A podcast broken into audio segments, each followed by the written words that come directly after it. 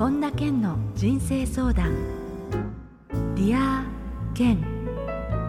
皆さんこんにちは。本田健の人生相談 Dear Ken ナビゲーターの小林まどかです。健さんよろしくお願いいたします。はい、よろしくお願いします。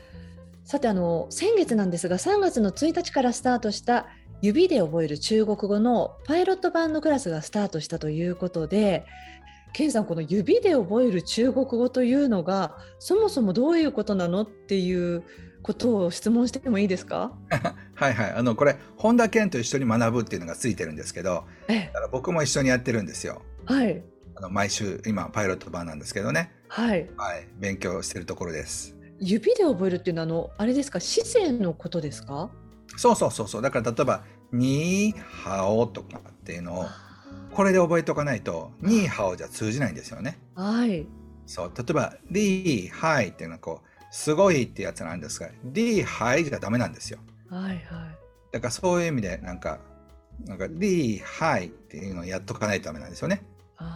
これがね結構中国語勉強する人でも特に英語ができる人はダメな人が多いんですよ。えー、そうなんですか？うん、英語ができる人っていうのはあの発音で聞いてるからあ発音をねこううまく真似する技術はあってもえ結局それだとダメなんですよ。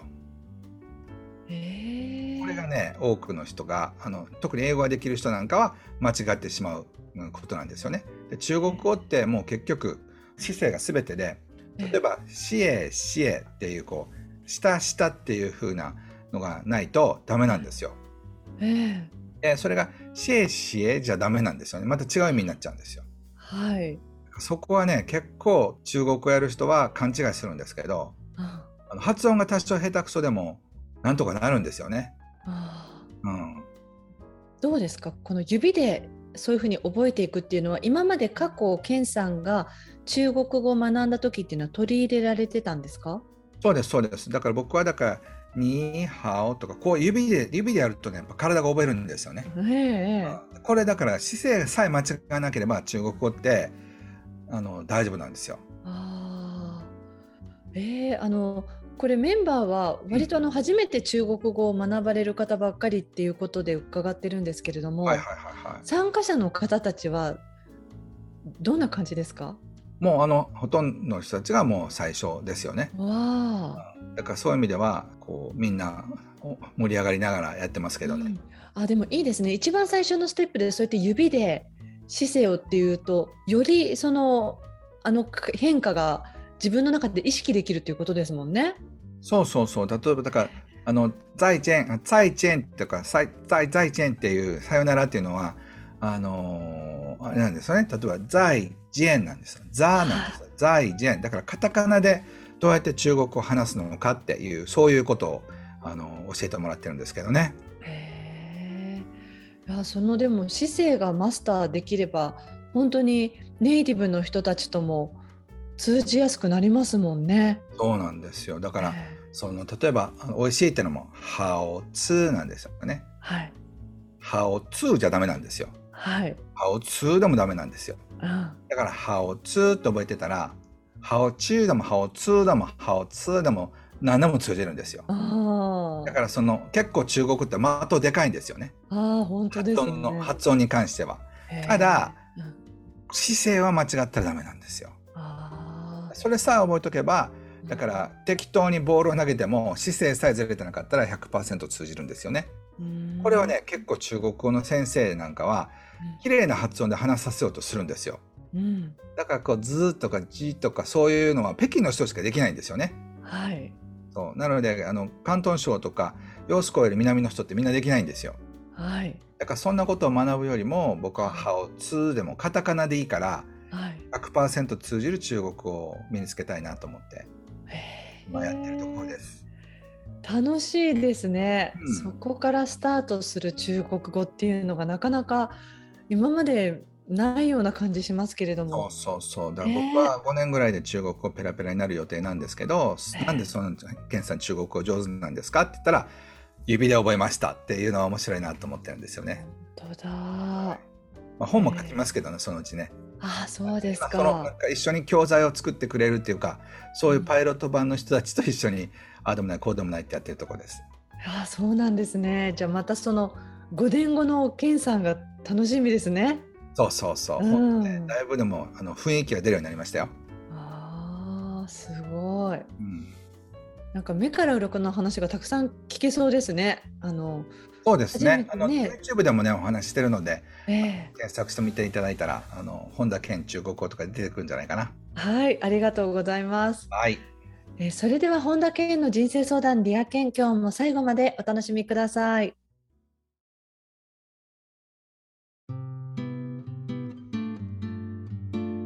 本田健の人生相談 Dear Ken 続いては人生相談のコーナーです。このコーナーではリスナーの方からいただいた質問に健さんに立体話法でお答えしていただきます。まずはラジオネームゆりりんさん。健さんこんにちは。はいこんにちは。健さんを見ていると人のご縁に恵まれていたりいつも強運だなと感じます健さんが運気を上げるためにしていることがあれば教えてもらえますか？ということでシンプルな質問だけれどこれは興味津々で聞かれる方多いんじゃないでしょうか？そうですね。やっぱりね見てるところが普通と違うんですよね。はいだからそのほとんどの人たちはその運が必要ない生き方してんですよ。うんうん、だって運があってもなくてもあんまりなんかパッとしない人生を生きてると運って必要ないんですよね。でも。例えば普通に会社に勤めててやってたらそんなに強運って必要ないんですよ。まあはいはい。そう。だって主婦の人がそんなにあの強運なんかあんまりいらないじゃないですか。なんていうのかな。まあ宝くじとか買ったり商店街のくじとかでは必要かもしれないけど運が必要な人生を生きるっていうのは僕はまず強運の大切なことだと思うんです。運が必要な人生。そう。ってことははいそのはい人生のなんかこう浮き沈みというか上下が大きいってことですよね。うんだから例えば普通にお勤めしていて同じ固定給をもらってる人にはあんまり運が必要ないとも言えるんですよね。うん、でも世の中ほらみんなそれでも運は良くなりたいって言ってうん、ね、ケンさんの本だったりいろんなものを知識として入れたり取り入れようってしてるわけじゃないですか。はい、だから運が本当に良くなりたかったら上にも下にも触れるような生き方をしないと運は活用できないんですよね。と言いますとねケンさんうんその上にも下にもっていうことはその振り幅がこう大きくなるようなっていうのはどういうことですか？まあ言ってみれば来年の年収が1億か100万かわからないという生き方ってことですよね。えうん、それぐらいのその振れ幅みたいなのがないとそのエネルギーのなんていうのかな上下みたいなものが体験できないわけですよ。っていうと例えばあの会社に勤めている会社員の人たちっていうのはそもそもある程度決まっているわけですからうん、フリーランスの方がよりそういうところに近づけるっていうことですか？そうですそうです。だからあのフリーランスの人は例えば人の縁とか、うん。そのビジネス縁とかお金のね金運とかっていうのはすごい大事だけど、うん。サラリーマンの人がどんだけ頑張っても今の収入は10倍にはならないと思うんですよ。まあせいぜいボーナスがちょっと2、30万増えるとかね50万増えるってことはあるかもしれませんけど、はいってことはねやっぱり運が必要になるぐらいこうなんていうのかな自分の裁量が増えないことには運は使えないってことですよねまず。へだからそれがねあの一番運にとって大事なことなんです。運が使えるだけの人生を作らないとーまず運は寄ってこないってことですよね。そうか。なんかじゃあそもそも土俵に上がってないんじゃんっていうふうに感じて。そうなんですよ。まさしくそういうことなんです。だって運が必要なぐらいそのなんか活躍するようなエネルギーになってないとなんかちょっとラッキーぐらいの程度の運しかもらえないってことですよね。あそうしますとねじゃあ例えばそういう本当振り幅の大きいようなそういう人生にシフトしたとしてうん、ケンさんがそのねあのゆりりんさん質問されてるようにケンさんが運気を上げるために何かしてることっていうのはあるんですか？意識的にしていることって。それはだから例えばその付き合う人とか出会う人たちに運を与えたり僕ができる最大限のことをずっとしてきているのでこの20年間ねうんだから僕と基本的に付き合った人は損はあんまりしてないはずなんですよ。まあ、中には損したって思ってる人もいるかもしれませんけど例えばディアケンで紹介してああの差し上げてるとするでしょ本を。はい。その人たちはみんな例外なく感謝してくださいますよね。はい。やっぱり一回こうこういうので告知すると一回増刷がかかったりとか、まあ、中にはベストセラーになっていく本もあるわけで。ええだからそういった意味でそういうこういろんな人たちにまあなんていうのかな運のプレゼントみたいのをサンタクロースみたいにしてあげてるわけですよ。もうずっと朝から晩まで、もう今日もいくつかそういうミーティングとかやったんですけどみんな誰かに運を与えたりとかこのディアケアも結局無料で僕は全部プロデューサーの費用から配信の費用から僕は全部出して皆さんにプレゼントしてるわけですよね。はい。大体これ見てくださる方に1人当たり1円ぐらいかかるんですよ。えでもその1人1円見てもらって僕はこれを提供してるわけですよね。えうんこれある意味その運気を上げてるのと一緒なんですよ。だって全く無料でというか僕がお金を出して人生が面白くなる生き方について説明してるわけですよね。で皆さんから見たら説明してもらってると。うんそうするとね面白いことに例えば本屋さんで見た時にあディアケンでいつも聞いてるケンさんだってあこの本面白そうだから買おうっていうふうに買ってくださるわけですよ。うんそうすると僕がずーっと配信してってそれをやってるっていうことが運をアップしてることなんですよ。だって何十万人の人たちが聞いてくださってる方だから別にその人たち全員からなんか返してもらうなんて思ってないんです。うんでも1,000人に1人そうやって本買ってくださる人がいいたりとかするとそれが回り回って800万本になったってことですよね。うんだから絶えず起きてる間は絶えず誰かの役に立っているかどうかっていうことだと思います。だからそれはその例えばあの主婦の人が誰かに役に立つって言ってもお子さんのためになったり旦那さんのためにもなってママ友のちょっと気分が晴れるぐらいのことはしてるかもしれませんけど誰かに与えるってことはあんまりないはずなんですよ。うんだから誰かに与えれば与えるほどそれは返ってくるって法則から考えると運のいい人っていうのはずっと与え続けてるってことなんですよね。それが結果巡り巡って自分のところに何かしらの形で運として蓄積されていくっていうことですか？そうですそうです。だから与えた量が運になると思っていただければいいんじゃないかなと思います。そうかでもそもそもその土俵に上がってないっていう最初の健さんの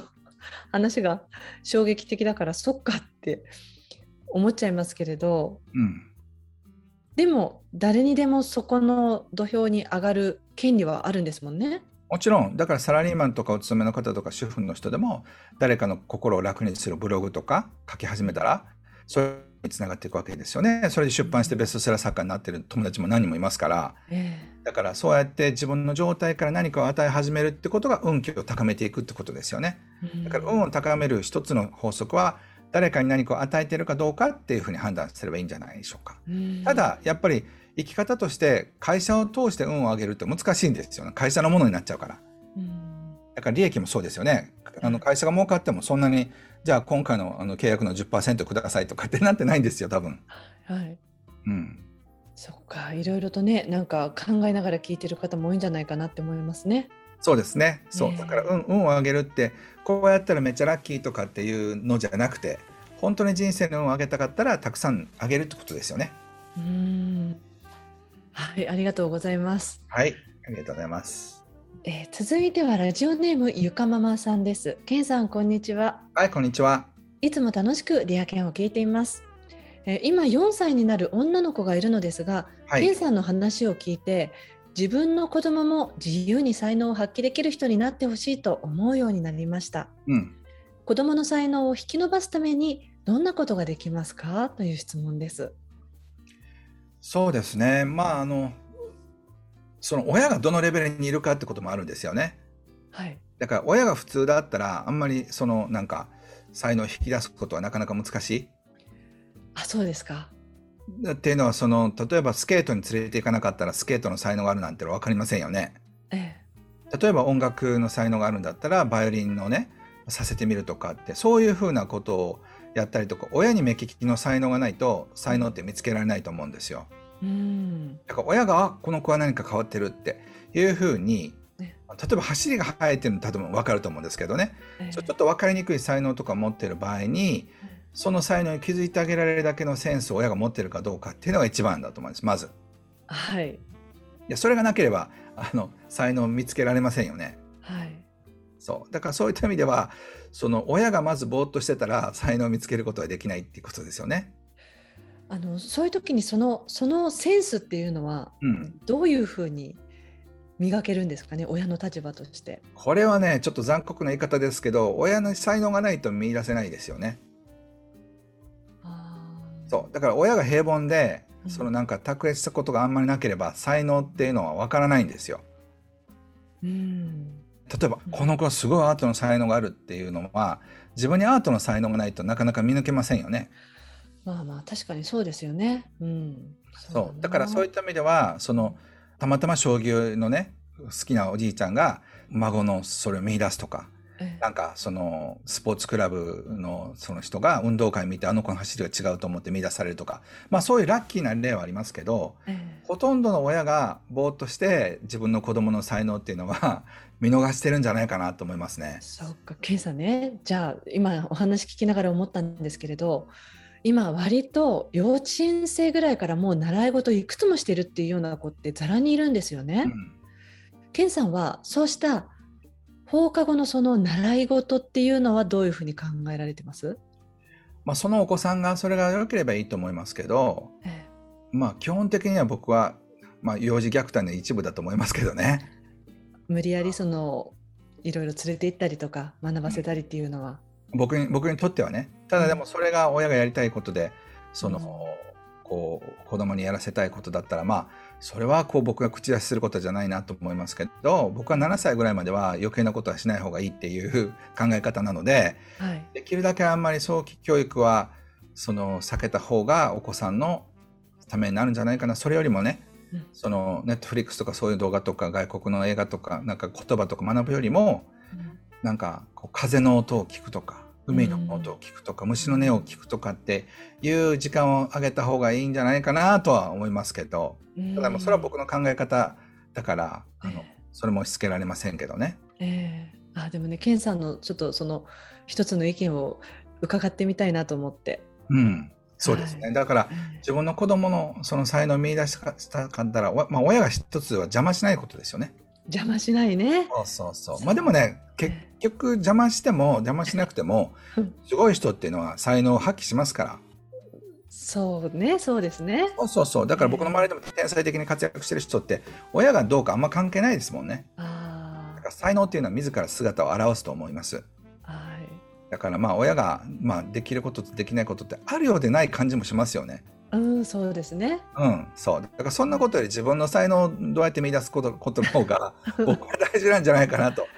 思います。親御さんがそのご自身のまず才能をっていうところですね。そうそうそう。だから子供は、まあ、こうネグレクトは良くないでしょうけど、あんまり子供に過干渉するよりは、自分の才能をどうやって輝かせるのかの方に意識してあげた方が、うん子供にスペースができるんじゃないかなと思いますけどね。そうですよね。こう自分の両親見たときにすごくこう輝いて楽しく仕事をしてる姿っていうのをもし見る機会があったら、それってあ大人になるとこんな楽しい世界が待ってるんだっていう一つにもなりますもんね。そうですね。だから子供が本当に自分の才能をね、これかなっていうのを自分で見出して、自分で挑戦したくなって、自分で追いかけていくっていう姿をなんとなく邪魔しない方が、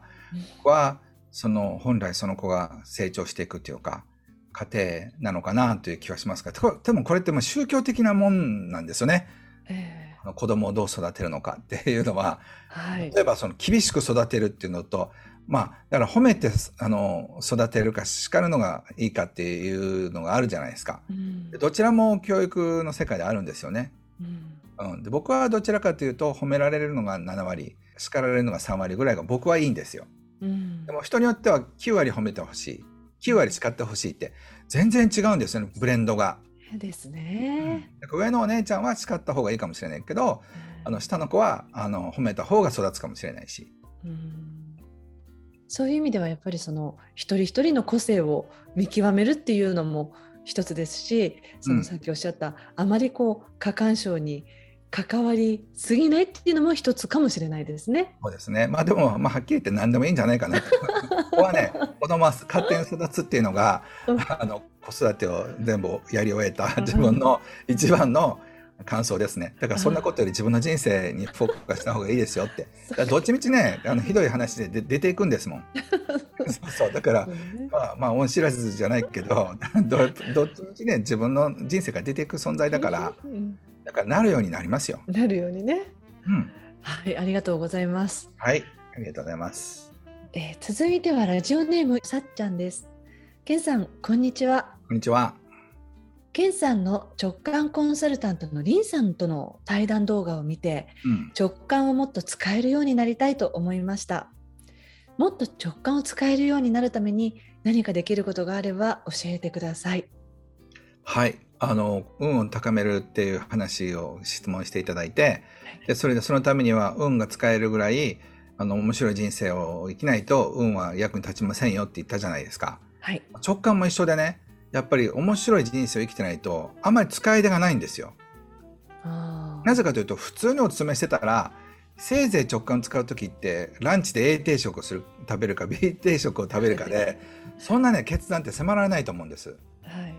だから例えば転職するかどうかとかそういう大きなことあるかもしれませんけどでももし自分がフリーランスだったら経営者だったらこの仕事を受けるべきかどうかとかうんこのメールを出すかどうかとか結構それで人生が変わってくるからうんその直感を使わなくちゃいけないシーンが1日100回はあると思うんですよね。はいでということは僕は一般の人と比べて直感を使わなくちゃいけないシーンが100倍あるってことなんですよ。うん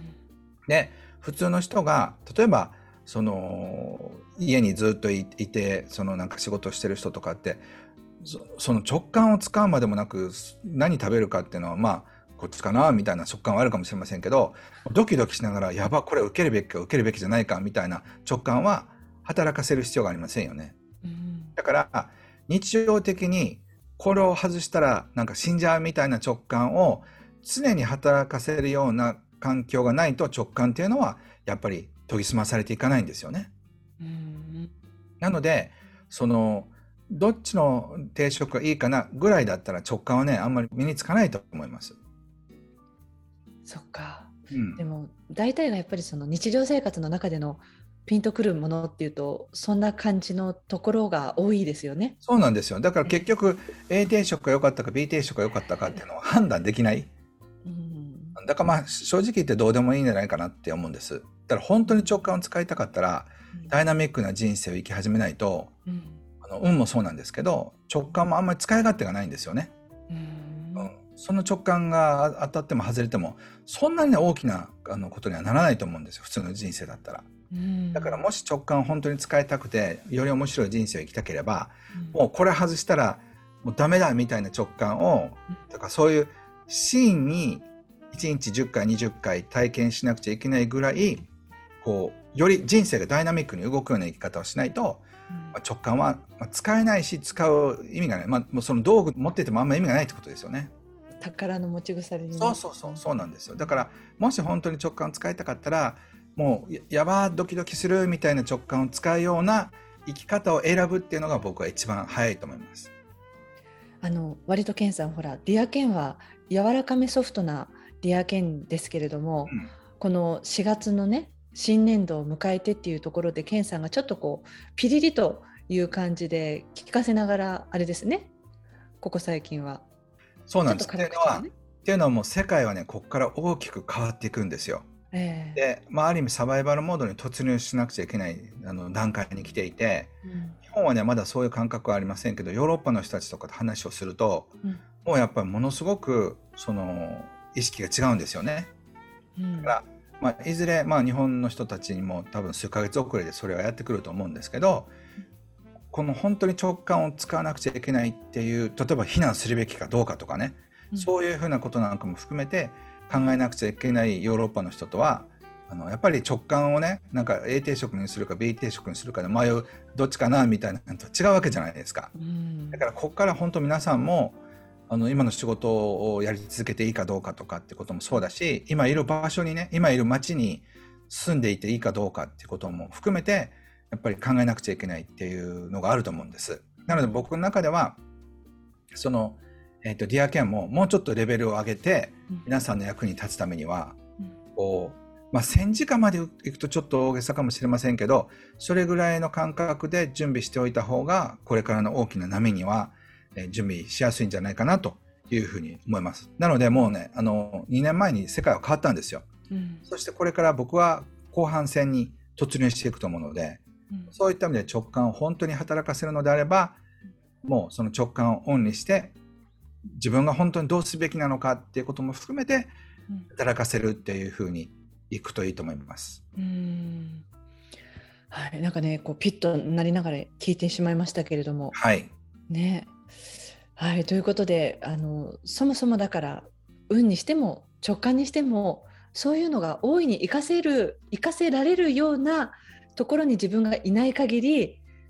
大きなものっていうのは動かせないし、使えることもできないっていうことなわけですもんね。あのね、どちらでもいいってことなんですよ。A 定食食べても B 定食食べても、その歩いて帰っても 電車で帰っても、そんなにね影響はないはずです。はい。はい。なので本当に直感を使いたければ、うんもうそれをかあのそのどちらを選ぶかで大きく人生が変わるようなそういうシチュエーションに立たないと本当の直感っていうのは冴えませんよね。うんはい、ありがとうございます。はい。さあ、続いてラジオネーム酒井さんです。えー、ケンさん、こんにちは。はい、こんにちは。私は物への執着が強いことに悩んでいます。どうしても物が捨てられず、家に物が溢れています。何度も捨てることを試みたのですが、取っておくかどうかを判断することに疲れてしまい、結局物が捨てられません。どうしたら物への執着心をなくして減らすことができるでしょうか？あの本当に実際こういう方いらっしゃいますよね。そうですね。なので、ええあの僕の質問はどれだけこれを解決したいですかっていうのが質問かな。うん例えばあの10万円ぐらい払ってもこの問題解決したいかいやそこまでではないですっていうのがまずあのこれこうリアルタイムだったら聞きますね。ええもし5万円ぐらい払ってでもこの問題解決したいっていうなら片付けコンサルタントの人を5万円ぐらいで雇って、うんでその人に1日とか半日とか、まあ、その時間によると思うんですけどはい。ついてもらってでそれでその人が、す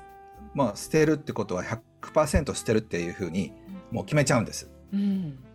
で例えば僕あの本のねえ本棚の整理をそのしたことがあってえでその、まあ、うちの奥さんと相談してやっぱりちょっと本を減らそうっていうのをやっつがったけでで僕は段ボールを渡されて それでで捨てるのでそれでなんかこう古本屋さんにあげるの。で他の本棚に移すのっていう3つの箱を用意したんですよ。結局3時間ぐらい経って帰ってきたら結局1冊も捨てる箱に入れられなくて。まあ、あの古本屋にあの売る本は34冊あったと思うんですけどほとんどが別の本棚に移動するってボックスに入れてたんですよ。はいはい。だから自分じゃできないものはできない。うん。だからそういうねコンサルタントの人に来てもらってでそれでその人にその絶対必要かって。これがなかったら死にますかっていううん。ところから考えてでそしてこれがなかった例えばあのなかったら後で買えますかってことも含めてね、うん。うん、であと思い出があるものは写真撮っておくってこともあるできるわけだし、あはいはうん。だから本当に本当にこれがなかったら死にますかぐらいのつもりで言ってもらって、い。でもうその人に預けたらもう捨てるっていうふうに決めれば友達でもいいんですよ。ええ。そうしたらねもうブワーッと多分こうゴミ袋20袋ぐらい捨てられるんじゃないかな。うんケンさんどうですか？その本以外でもこう物が捨てられないとか。いやうち割とこう断捨離しやすいっていいや僕はもうこの方とビンビン共感してますよ。ああそうかそろそろこれはその誰かそういう人を来週ぐらい呼べっていう今原稿もね、えー一段落したからそういうふうな人を呼べっていう神の声だと思って聞いてますけど、やっぱりねそのそういう人はやっぱり誰かサポートが必要だと思います。うん。そうですね。うん、あのそのサポートする人も同じように思い入れがあったらあれですけど全く他人だったり関係なかったりするとねただの、まあ、ある意味ものですもんねそれはね。その人は多分ね9割のものを捨ててくれると思いますよ。そうですねそうだからそういう人をもう容赦なく「あこれいりませんねいりませんね」って鬼のような人を雇うといいと思いますよ。これやっぱり友達だとダメかもなやっぱりね。やらないとね。はいはいはい、はい。そうですね。はい質問ありがとうございました、はい。以上人生相談のコーナーでした。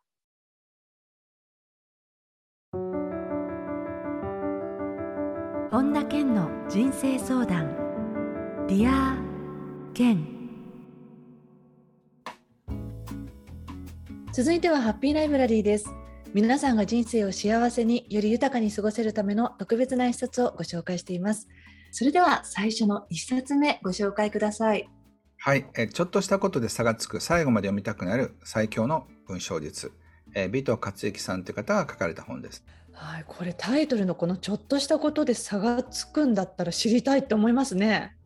やそしてねこの尾藤さんって僕も個人的に親しいんですけどもうヤフーニュースとかもいろんなそのそういうメディアでその文章がバズってあ大ブレイクする人なんですよね。もう本もいっぱい書かれてるんですけど、はい。なのであの僕は尾藤さんが文章術の本を出したら必ず買って読むようにしてるんですけど、ねまあそれぐらいそうなんて言うんでしょう。こうちょっとした本当にことでね差がつくっていうのは僕もあの作家としてあのこうあのだ誰かに学んだわけじゃないので、まあこういう尾藤さんみたいな専門家の本を読んだり、まあ、個人的にいろいろあの質問したりとかしてえちょっとずつ ちょっとずつ今今でも文章が上手になっていってると思うんですけど、えー気をつけてますね。えーあのいろいろ読まれてそして健さんのご自身のその振り返った時にああの尾藤さんがおっしゃってること確かにこういうふうに取り入れてたなっていうふうに思いながらも感じられる部分っていうのもありましたか？そうですそうです。なのでねやっぱりこう、まあ、僕は文章の専門家というよりはそのこう文章ではないんですよね。僕は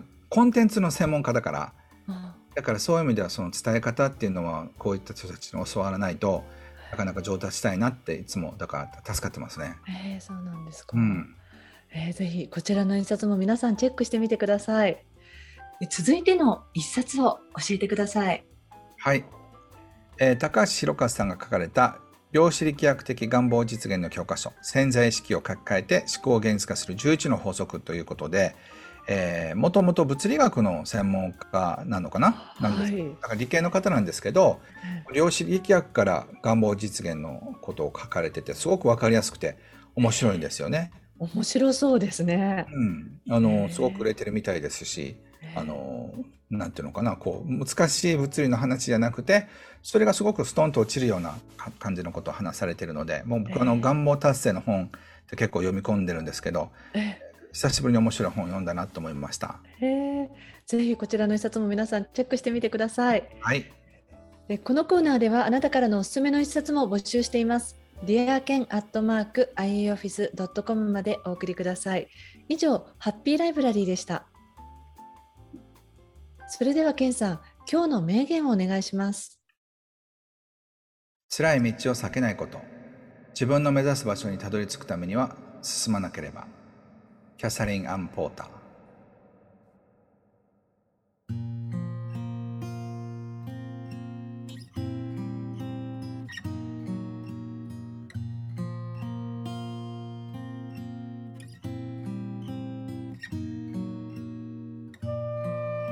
本田健の人生相談、 Dear Ken いかがでしたでしょうか？えー今日のオープニングで中国語に関するお話、健さんから伺ったんですけれども、はいあの例えばねげ言語ってよし学ぼうって最初の時はもう参考書とか辞書とか新しいものをもうたくさんこう買い揃えてやるぞって言ってもそれがこうなんかこう途中でそのモチベーションが途切れてしまったりとかうんあの、まあ、そういう経験って少なからず皆さんあると思うんですけれどもケンさんってこう何かに挑戦して諦めそうになった時っていうのはどういうふうに対処されてますか？もうね僕諦めてますね。諦めてる？あもう無理って。それで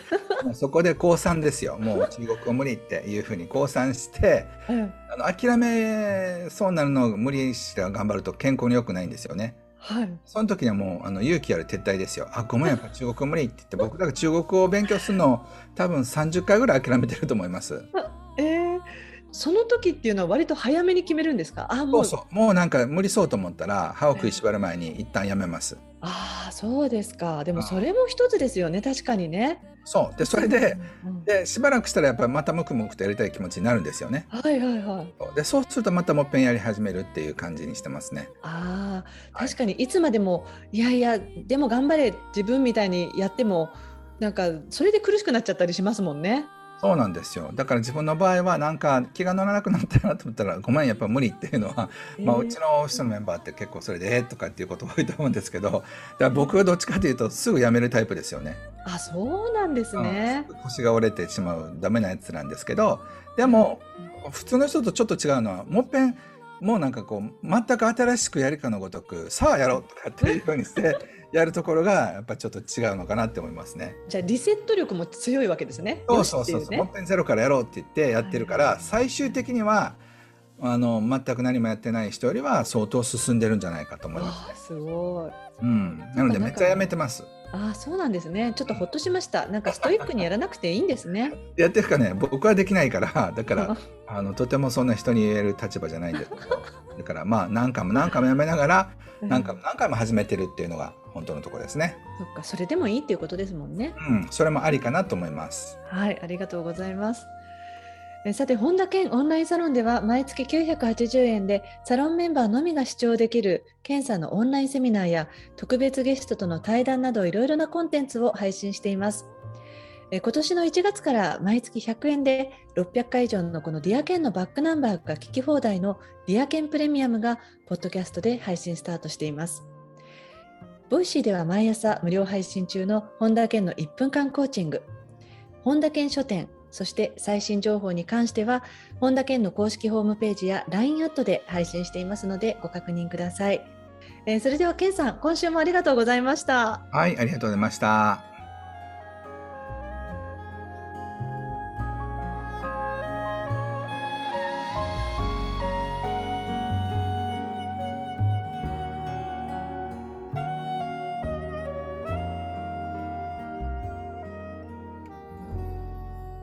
ここで本田健セミナーに関するお知らせです。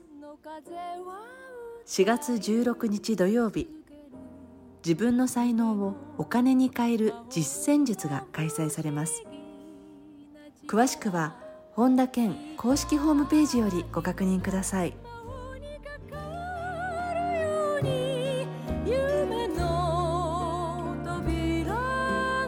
本田健の人生相談 Dear 健。この番組は提供アイウェイオフィスプロデュースキクタス早川洋平制作ワルツ高知博桐原哲人ナビゲーター小林まどかでお送りしました。